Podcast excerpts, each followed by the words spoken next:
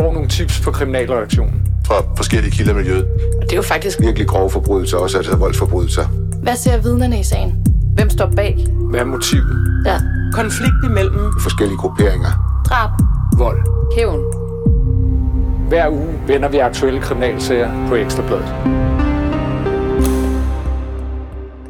Fængsel i 10 år og udvisning af Danmark for bestandigt efter endt afsoning. Sådan lød dommen mandag til den 21-årige Sami Sekina Mustafa for to tilfælde af grov vold under særdeles skærpende omstændigheder på blandt andet det femstjernede luksushotel NH Collection på Christianshavn i København. Her blev en 28-årig mand i maj 2022 udsat for så grov vold, at han i bevidstløs tilstand og konstateret hjernedød blev kørt til Bispebjerg Hospital, hvor en halvandet døgn senere blev erklæret død. Også i en hotellejlighed Silkegade blev en mand samme morgen udsat for vold af særdeles farlig karakter, hvor han blandt andet fik skåret sit ene øre af. Det er en utrolig drabelig sag, som vi har fulgt i afhør tidligere. Kriminalreporter Bjarke Vestesen, du har dækket sagen og var også i retten, da, da dommen faldt. Kan du, kan du beskrive, hvad, hvad der skete? Man kan i hvert fald sige, at det, der skete i retten, var langt fra det øh, blodbad øh, og slagterhus-lignende tilstand, som der var i, øh, i det her hotelværelse og også i hotellejligheden. Øh, der skulle afsiges øh, dom til den 21-årige, som jo øh, smalltalkede lidt med sin forsvarsadvokat, inden øh, dommeren kom ind. Øh, alle rejste sig, og så øh, blev dommen øh, læst op øh, af retsformanden, og ja, egentlig for første gang i de mange, mange år, jeg har dækket kriminalsager, øh, oplevede jeg, at dommeren læste forkert. Og faktisk læste op, at øh, han blev idømt 10 måneders fængsel. Det rettede hun så efter et par sekunder til, at der skulle have stået, sagde hun, 10 års fængsel. Og man kunne næsten mærke, hvordan den tiltalte jo i første omgang ligesom øh, sænkede skuldrene øh, i, med udsigt til kun 10 måneders fængsel. Øh, og så et par sekunder senere så jo måtte forholde sig til, at det var 10 års fængsel. Så han nåede simpelthen lige at blive lettet ved, ved udsigten til, at han kunne ja, så have forladt retten som fri mand efter, altså han har siddet så længe i varetægtsfængsel. Ja, det, det tænker jeg, og jeg tænkte også, at 10 måneders fængsel, altså så langt nåede jeg at tænke, inden at dommeren rettede det, at, at det var godt nok en meget, meget mild straf for det, der er blevet begået de her to steder. Ja, fordi som du selv lige var inde på, det var jo altså særdeles voldsomt, og billederne, altså som du også har beskrevet tidligere her i afhørt, har jo været tegnet nærmest af et slagtehus, hvor der har været blod op ad væggene, og man kan også næsten forestille sig, hvor meget det bløder, hvis man får skåret et øre af en mand, ikke? Det har været helt ekstremt, det der er foregået, og ud fra de beskrivelser, der har været øh, i, øh, i retten over seks retsdage, så har det altså været betragteligt og brutalt, øh, den vold, der er blevet begået de her to steder. Og det var jo efter en, en, en bytur øh, sidst på natten, at, at det her fandt sted. Øh, hvad er den dømte for, for en type? Han øh, er en øh, ung, spinkel 21-årig mand, som øh, har optrådt i retten i jakkesæt, øh, veltalende, rolig, øh, Øh, fra øh, hovedstadsområdet, øh, har øh, haft et job øh, som, øh, som chauffør i et af de her pakkeudbringningsselskaber, øh, og øh, meldte sig jo selv øh, efter, at øh, det her det var blevet begået, og politiet var ude med, med, med en melding om, hvad der var foregået, og med efterlysning af de her formodede to gerningsmænd, hvoraf så den 21-årige så meldte sig selv. Men hvis man er chauffør i sådan en pakkepostfirma, er det vel ret usædvanligt at have altså et hotelværelse til rådighed på et femstjernet øh, hotel i København, NH Collection, hvor blandt andet den ukrainske præsident Zelensky boede for ikke så længe siden. Det er et luksushotel, og øh, det er ikke billigt. Øh, et dobbeltværelse, som den 21-årige havde lejet. Øh, jeg tjekkede prisen på, øh, på hotellets hjemmeside, og det koster typisk omkring 2-3.000 kroner for en enkelt nat. Og han har ikke i retten forklaret, hvorfor han egentlig havde lejet det her værelse, enten at han skulle i byen med, med nogle andre og mødte så den her øh, anden øh, person, som, som har været til stede og også har formentlig været med til den her voldsudøvelse, og som stadigvæk er internationalt efterlyst. Så der er ikke kommet nogen forklaring på, hvorfor øh, han har lejet hotelværelset.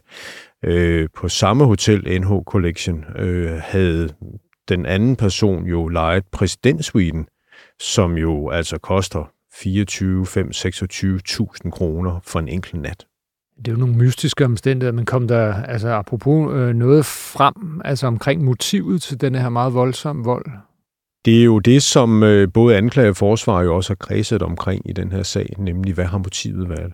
Der er ikke noget svar på det. Den 21-årige har ikke givet nogen forklaring, der ligesom kan tyde i retning af noget som helst. Har det været et narkoopgør? Det vides simpelthen ikke. Har de været høje på stoffer? Det vides ikke. De har været beruset, ja, men ikke voldsomt beruset, altså ikke sådan, at de har været sanseløse, men motivet, det ved vi simpelthen ikke, og det, det har vi simpelthen ikke fået at vide. Ingen af parterne har fået det at vide under de her seks retsdage, som, som sagen har kørt i Københavns Byret.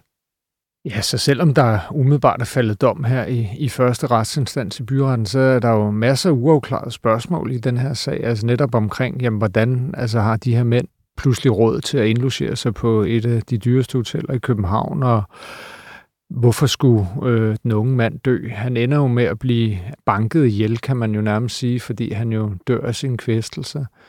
Men altså, den skyldige, altså Sami Sekine Mustafa, bliver ikke dømt for drab, men kun for grov vold. Hvad, hvordan kan det være? De har ganske givet ikke haft til hensigt at skulle slå ham ihjel. Altså, de har tæsket ham, og tæsket ham, og tæsket ham igen. Øhm, og de øh, har formentlig ikke haft til hensigt at, at slå ham ihjel, og derfor er der heller ikke rejst en tiltale for drab. Han er simpelthen øh, død som, som følge af den vold, der er blevet pådraget ham. I første omgang var han jo hjernedød. Det gik så halvanden døgn, øh, hvor han var indlagt på Bispebjerg Hospital, hvor efter han så blev erklæret for død. Men det er simpelthen øh, omfangen af den vold, der er udøvet mod ham, øh, som, øh, som har resulteret i, at han døde. Og så skal anklagemyndigheden jo også være sikker på, at når man rejser en sag, så skal man også kunne dømme efter den. Og der har man altså valgt ikke at rejse den for drab, simpelthen fordi man formentlig ikke tror, at man vil kunne øh, få den her 21-årige øh, dømt for drab. Der er jo stadigvæk en medgerningsmand på fri fod, som siden episoden, som jo er altså øh, halvandet år siden, det var i maj 2022, som jo er efterlyst internationalt og dermed på fri fod. Men hvis han en dag bliver, bliver øh, fundet og fanget og øh, sendt til Danmark, jamen, så venter der jo også ham en retssag. Det kan man jo så måske se frem til at, at få noget motiv på, på bordet. Men hvad kommer der til at ske nu i sagen? Vælger han anken, eller hvordan? Sagen er jo ikke slut, øh, selvom der er faldet dom i byretten, fordi faktisk øh, få minutter efter, øh, der valgte øh, både den 21-årige og hans forsvarsadvokat at anke den til Østerlandsret, og det vil sige, at vi skal faktisk have kørt det hele igennem endnu en gang. Øh, og det er med påstand om, at der sker en øh, frifindelse eller en, en formidelse, det vil sige en mindre dom end de 10 års fængsel, som, øh, som byretten nåede frem til. Altså lige her til allersidst, hvordan øh, altså kan han gå efter frifindelse? Fordi han, øh, han nægter alt andet øh, end almindelig vold. Øh, han har en anden forklaring og skyder skylden på den her person, som jo altså stadigvæk er på flugt og at hans egen rolle i det har været egentlig at stå på sidelinjen, og så har han givet nogle, nogle mindre slag, som kan betragtes som almindelig vold, og som jo slet, slet ikke ligger i den straframme med 10 års fængsel, men, men langt, langt mindre. Det er egentlig det, han har kendt, og det er det, han stod ved i retten, men som retten har til sidesat. Det bliver spændende at følge herfra, det kommer vi også til at følge her i afhørt. Bjarke, du skal have tak, fordi du kom og endnu en gang gjorde os klogere på den uhyggelige sag.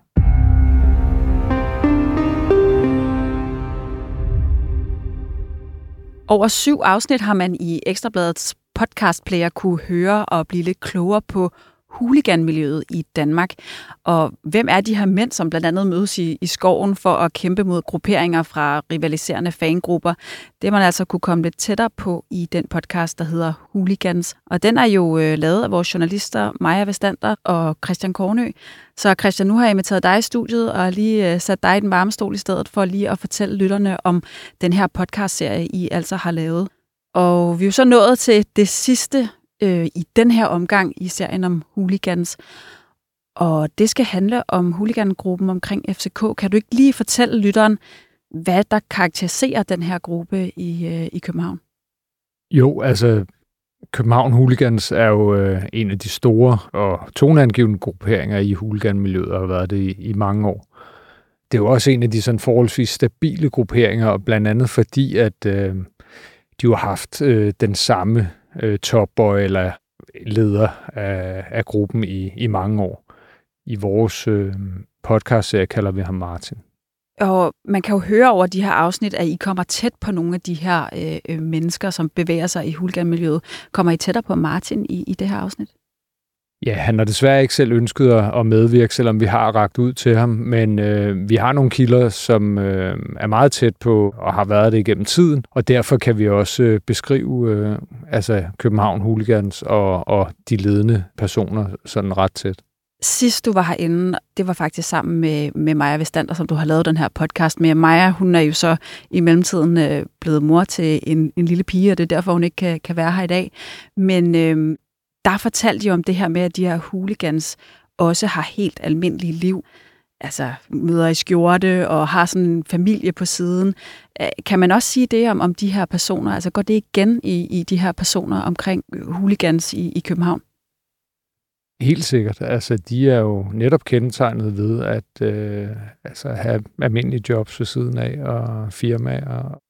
Det er jo meningen, at lytterne de skal have en lille forsmag, og der ved jeg, at man blandt andet bliver introduceret til en, øh, en kending af kriminalredaktionen, ham der hedder Mastak Fabricius.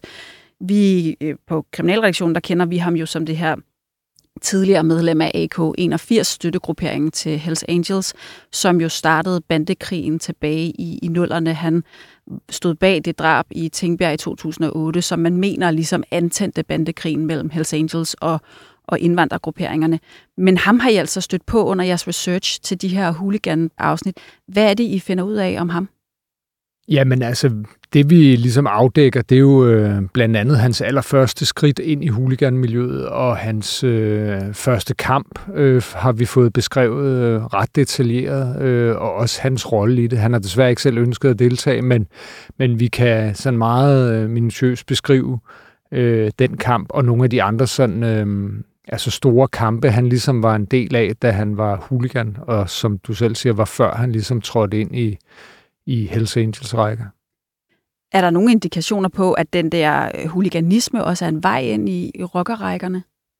Altså Mogens Lauritsen, som jo øh, fra Vestegnens politi, og som jo er en af koordinatorerne omkring øh, det her huliganmiljø, sagde, at i øjeblikket altså, vurderer de ikke, at der altså foregår rekruttering fra øh, huliganmiljøet til rockergrupperingerne, men der er ingen tvivl om, at det har det i perioder været tidligere, øh, og det har jo også været fremme flere gange, blandt andet i bogen om Hells Angels, der hedder Engler Chakaler, hvor øh, det nøje bliver beskrevet, hvordan at Mastak og nogle ligesindede, blandt andet Martin, øh, bliver rekrutteret øh, fra øh, altså København Hooligans, som hed Copenhagen Casuals dengang, øh, og så til... Øh, til AK81. Hvis man leder efter nogle voldsparate drenge, så er huliganmiljøet måske heller ikke et helt dumt sted at kigge. Det er det nok ikke, nej. Men jeg ved jo faktisk, at mens at, øh, at podcasten den har kørt, der har I faktisk arbejdet på et bonusafsnit. Og øh, det er ikke fordi, du skal fortælle øh, rigtig meget omkring det her afsnit, men kan du bare sådan lige kort løfte sløret for, hvad, hvad det kommer til at handle om? Det kan jeg godt. Øh, vi har nemlig helt ekstraordinært fået mulighed for at tale med en tidligere hooligan i Blue Army, som er hooligan-grupperingen omkring Lyngby Boldklub. Derfor har vi øh, altså lavet et bonusafsnit med, med Lyngby Blue Army. Og hvis man vil høre den her podcast, så kan man altså finde den inde på ekstrabladet.dk under podcasts. Og her der kommer så en forsmag, og så må man jo vente på bonusafsnittet, når det er færdigt.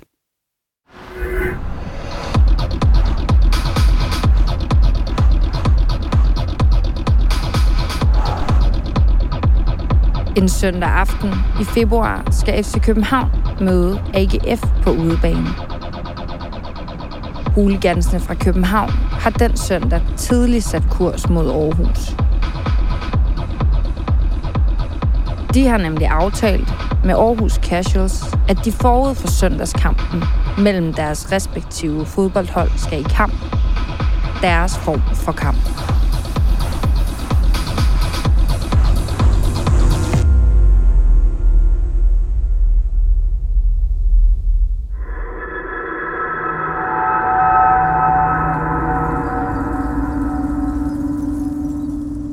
På Lægersvej i Aarhus forstaden Lystrup.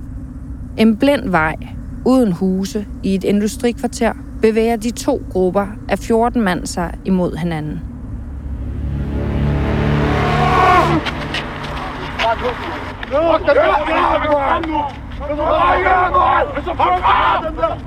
FCK'erne klædt i rødt, AGF-tilhængerne iført hvidt.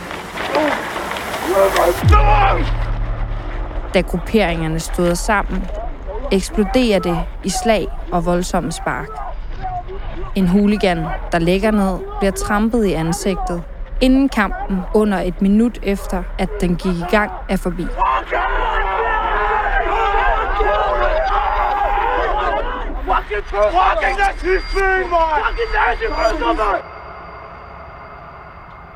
Den her kamp lyder jo egentlig som mange af de andre kampe, vi har beskrevet. Men noget skal alligevel vise sig at være anderledes omkring den. For da adrenalinen har lagt sig, og de kæmpende ulikans har fået pulsen ned, og de bevæger sig tilbage mod bilerne, så bliver de mødt af politiet.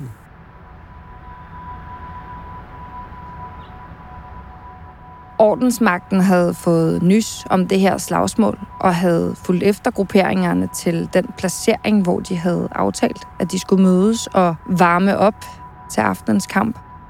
Så de har lægget øh, seks mand gemt i området og observeret hele seancen fra start til slut. Og da drengene så er færdige med at slås og går tilbage til deres biler, så står der egentlig bare betjente klar til at tage dem med. Og de boksede jo ligesom på en, en lukket vej, så der ved de udmærket godt, at øh, der er ikke noget at gøre. Bilerne de holder på den forkerte linje af politibilerne, og de må tage det sure med det søde. Politiet finder både handsker, tandbeskytter og et baseballbat på stedet. Og så har de ligget og noteret alle de lovovertrædelser, de har kunne se under kampen. 36 mand bliver sigtet for deltagelse i grov forstyrrelse af den offentlige orden og for vold. Og de får også alle sammen forbud mod at opholde sig mindre end 3 km fra et fodboldstadion. En af mændene ender i Vesterlandsret med at blive idømt 30 dages fængsel. Tre andre får domme på 60 dage bag trammer. Det viser retsdokumenter, som Ekstrabladet har fået agtindsigt i. Og Martin er blandt de tre, der idømmes 60 dages fængsel. Noget, som han ellers havde planlagt, han var færdig med efter sin AK-81-periode.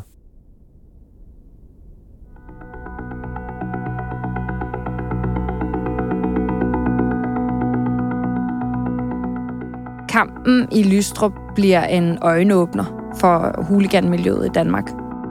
Det sker meget sjældent, at øh, arrangeret slagsmål rammer avisforsiderne, som, øh, som det her slagsmål gjorde. Og det gør det jo, fordi at både sådan nogen som os, der skriver om dem, så godt som aldrig på forhånd ved, hvor og hvornår kampene finder sted. Og det er jo lidt det samme, i hvert fald et langt stykke hen ad vejen for politiet. Det er de færreste slagsmål, som politiet på forhånd kender til. I givet fald, så havde der nok ikke været så mange slagsmål, hvis det havde været anderledes. Så på den her måde, så er det jo lidt et skræmmeeksempel for andre danske huligangrupperinger om, hvilke konsekvenser det kan få, hvis man bliver taget på færds gerning i forbindelse med skovboks. Det var også noget af det, vi hørte beskrevet fra de tidligere medlemmer af RCY i det afsnit. Altså, at de var meget opmærksomme på episoden, og efterfølgende ligesom skruet op for forsigtigheden. Ja, også for FC Københavns hooligans får det ud over de her fængselsdomme også i et bredere perspektiv nogle konsekvenser.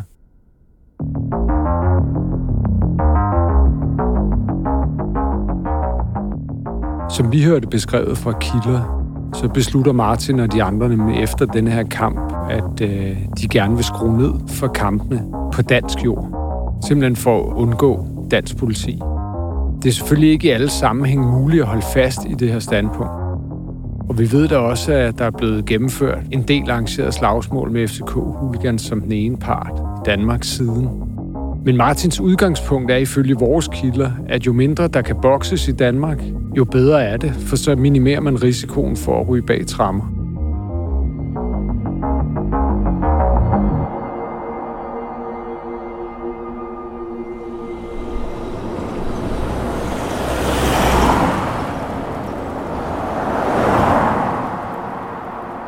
Martin og øh, drengene begynder derfor at tage på rigtig mange ture til Sverige og til Tyskland. I Sverige der slår lovgivningen væsentligt mildere ned på arrangerede slagsmål, end lovgivningen herhjemme i Danmark gør. Og så kan man sige, at derudover så er skovene større, så det er lettere at finde et fuldstændig ødespot, end det er herhjemme. Skulle man så alligevel blive hapset af de her svenske betjente, så har flere forskellige kilder faktisk fortalt os, hvordan en af deres lidt anderledes straffe var at stoppe de her hooligans lige omkring Helsingborg, når de var på vej hjem efter en skovkamp.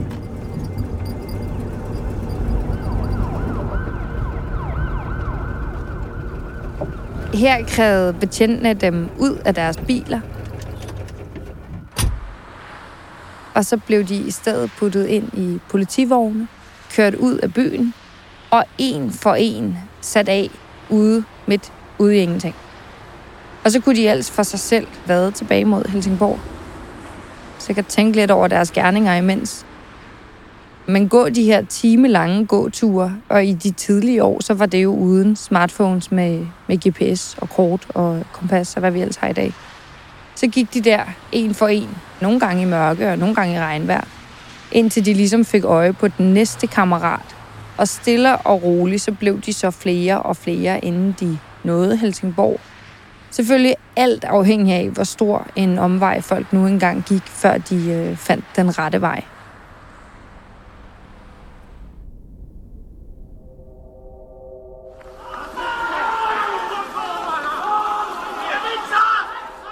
I Tyskland var det også med mindre risiko for danskerne at slås. De slår til gengæld meget hårdt ned på tyske statsborgere, både i forhold til fængsel og også i forhold til stadionkarantæne, hvor sådan en skovboks for en tysker kan koste livstidskarantæne. Tyskerne skulle så også indimellem stange nogle rimelig høje bøder ud, men som tidligere beskrevet, så er det meget det her med at undgå fængselsstraf, som de københavnske hooligans går op i at undgå. Ulempen ved at skulle slås i udlandet er selvfølgelig de mange udgifter, der følger med. Det har vi i tidligere afsnit også i talesat, men det spiller altså lidt en rolle i forhold til, hvor mange kampe, der bliver stablet på benene i løbet af et år. Og det er jo også tidskrævende at skulle køre til Sverige eller Tyskland for at kæmpe.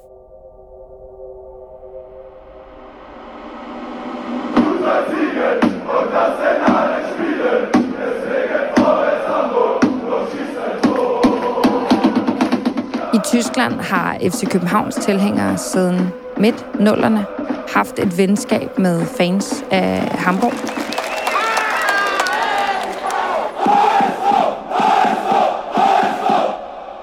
Det begyndte som en relation mellem Urban Crew, FC Københavns stemningsfraktion, og så Hamburgs tilsvarende, der dengang kaldte sig for No Battle, No Glory.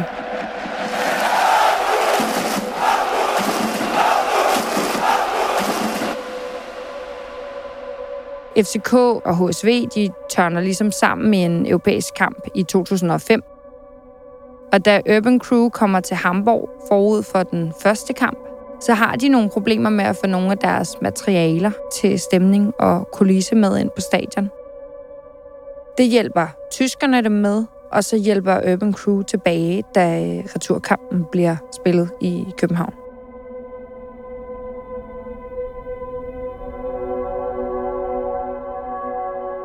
Det er lidt mere uvist, hvordan og hvornår venskabet mellem de to holds hooligans begynder at udvikle sig. Men ifølge vores oplysninger, så har Martin og hans fighter i 2015 en kamp, hvor modstanderen, svenske Wiseman, i hvert fald ikke var forberedt på, at københavnerne ville møde op i selskab med de hårdt slående tyskere. Dem, som de siden har kæmpet med under navnet KBH SV.